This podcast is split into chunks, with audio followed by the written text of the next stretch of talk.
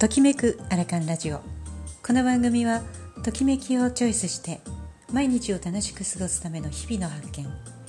楽しい出来事、時々ためになるお話を配信しています。こんにちは、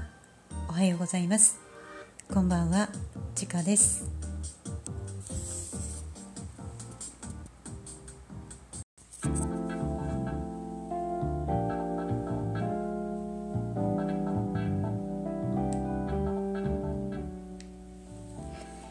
今日のお話は ビーティーエス から世界に視点を、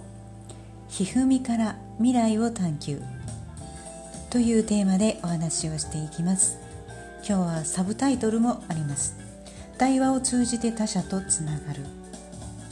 実はですね、今日はブログと全く同じもの、えー、それぞれで同じものを配信しようと思います。かなり文章が長くても音声配信だとこれぐらいな感じだよっていうのを、えー、ちょっと知っていただきたいかなと思って、こんな配信にしてみました。では始めていきます。えー、娘にですね、最近好きなアーティストや曲を聴いてみたんですね。そしたら ビーティーエス って帰ってきたんです。韓流ドラマとか韓流スターの推しは私の周りにも多いんですけれども、私自身はそちらのアンテナが向いてなくってですね、今となってはもうちょっと乗り遅れな感じなんですね。で、そんな話をお客様にも今日してみました。そしたらなんと、そのお客様も ビーティーエス ビーティーエス のファンクラブに入るほど熱狂的な、まあ、筋金入りのファンだったんですね。そこで ビーティーエス のすごいことをまあ聞いたわけです。かなり教えてくれたんですが、え誰が誰かは未だによく分かっていない感じです。これもまあ何かのご縁だと思って、お客様にも YouTube 見てみますねってお伝えをして、まあ、有言実行をしたんですね。で、さらに少し調べてもみました。するとこのアーティストの凄さを、まあ、知ったわけです。で、なんとこのしちにん組の ビーティーエス 防弾少年団、まあ、ブログではさんをつけてみて、さんはいるっていう質問をしてみて、まあ、この防弾少年団ってすごいネーミングですよね。で、まあ、それは置いといて、アルバムがアメリカの週間アルバムチャートビルボードにひゃくでいちいという快挙を成し遂げていた。これにまあ驚きました。えー、韓国人初で、それを知らないことが逆に少し恥ずかしかったです。同じアジア人として世界に誇るべきだと思ったんですよね。シングルだったら坂本九さんのすき焼きが過去にいちいとなっていたんですが、アルバムでこの快挙を成し遂げたアーティストをもう少し知ることは大事ですね。 ビーティーエス の YouTube を見終わり、続けて上がってきたのが参加中のひふみ村秋田稲美村長の配信。今秋田さんは市内の公立中学校で期間限定の アイティーシー 支援をされて見えるんですが、この秋田さんが新たにロイロノートを使ったロイロに認定資格試験を取得するための授業案として作成された動画でした。いつもながら素晴らしい発信力です。本当にすごいなと思って何回も何回も見ていました。この授業案に出てくる未来マップは秋田さん自身が生み出されたマップの一つですが、こちらは子どもから大人まで幅広い受講者も多く、私も先日、まあ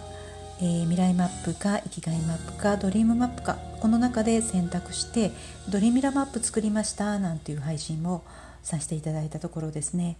で、まあ、これをじゅう代の子どもたちに届けることで、対話を通じて、えー、マップにすること、それによって自分と他者、そして社会がハッピーな夢を描く。今はこれに エスディージーズ も加えて地球もプラスされて、さん方からよん方よしの夢を描くマップになっているんですね。で、秋田さんが常々口にされることがあります。子どもの自死を減らしたい、自殺者ですね、えー、自分の自己分析をしながら対話を通して他者を理解し、自分らしく生き生きと生きる。今回は未来マップの事例だったんですけど、他にもある生きがいマップや、えー、発案されたドリームマップにもさまざまな気づきや描ける未来があると思っています。今回配信した ビーティーエス の活躍もまた若者の対話を生んで、夢や未来につながるものだと感じて、こんな配信をしてみたんですね。いかがでしたか？この音声配信は、えー、公開することで人前でプレゼンするような緊張感が実はあったりします。自分自身のプレゼンかもしれませんし、でも楽しくって何かが伝わってつながり、時には喜んでいただくと嬉しいなと思ってるんですね。で、また今回の配信は先ほどもお伝えしたようにブログにも同じものをアップしてあります。文字にするとかなりな長文、ただ音声配信にするとながらで聞けて、読むよりかなり早く感じられるんじゃないかなと思いますね。そしてそして今日はですね、クロコチャンネルのクロコちゃんが話題にされていたアンカーの新機能、質問や投票を使ってみようと思います。こちらアンカーで使いますが、投票するのは、まあ、Spotify の方からになります。一人で、まあ、一つの質問と一つの投票ができるということなんですね。さあ、初のチャレンジですけど、うまくできていたら嬉しいなと思います。ぜひ